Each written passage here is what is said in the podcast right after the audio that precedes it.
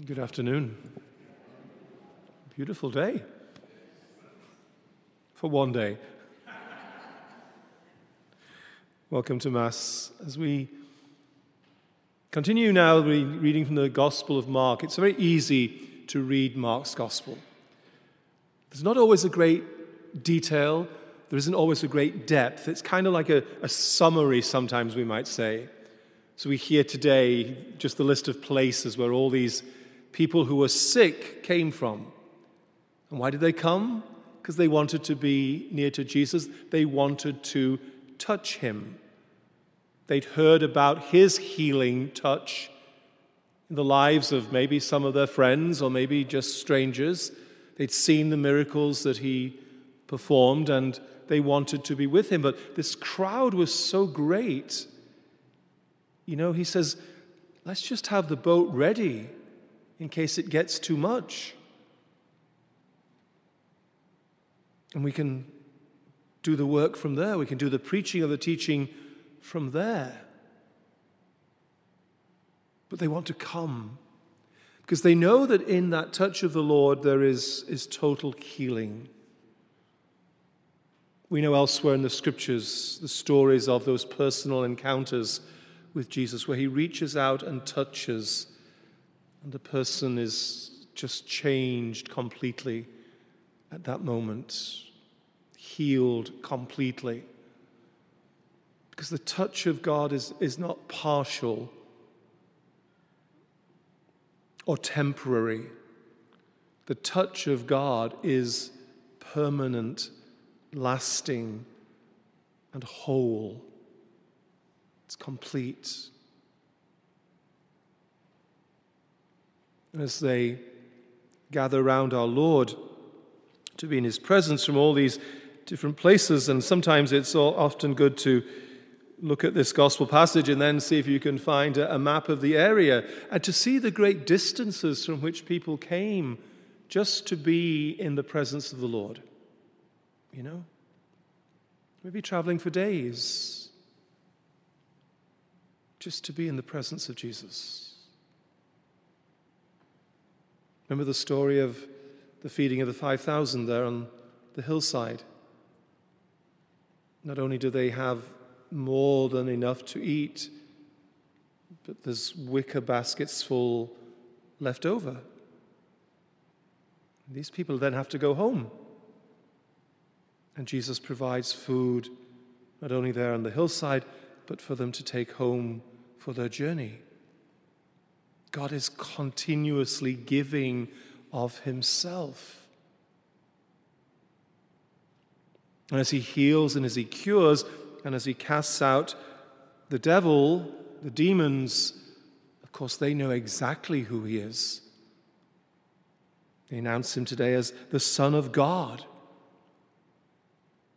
Elsewhere, they say, Son of David. Have you come to destroy us? And, and all the rest. And Jesus says, Yes. Yes, I have. The devil knows exactly who Jesus is. Never give the devil his due. Have faith in God and trust the Lord. We said in our psalm, didn't we? In God I trust, I shall not fear. The first part is like the, the recollecting in God I trust. In God I trust and then the action I shall not fear.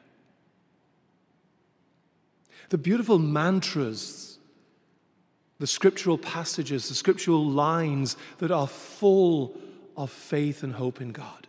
We can just say that. Oh, if we didn't say anything else, you know, people often say to us as priests and deacons, and maybe to yourselves, you know, I'm having a hard time praying, a hard time being in communication with God. I kind of lost sight of God, or whatever it may be, just direct them to these, to these lines of the scriptures. And if we say those with total faith, then God is already listening. You know? We sometimes think it can't be that simple. it is that simple. But in simplicity is power. And in simplicity is faith about who God is. And so maybe my prayer at this particular moment in my life might only be In God I trust, I shall not fear. And then I move on with whatever else I have to do. Does that make sense? But I have to stay it with God and just be in that moment. Now, for some of us, we can do that over an extended period of time. Maybe it's praying the rosary or praying the chaplet of divine mercy or going to adoration or something else. It might just be those five minutes that we allow ourselves of solitude with God. Because there's so much going on. But God wants to be part of it. Those crowds that kept coming to Jesus for healing, for strength,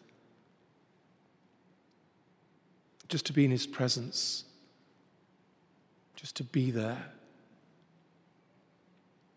And in prayer, we have that touch of the Lord. And in a few moments, we get not the touch of the Lord, but the Lord Himself in the Eucharist we become one in communion with the Lord. And He's touching us and healing us and strengthening us so that we can go out and do whatever it is that we have to do. Because in God I trust. I don't need to be afraid,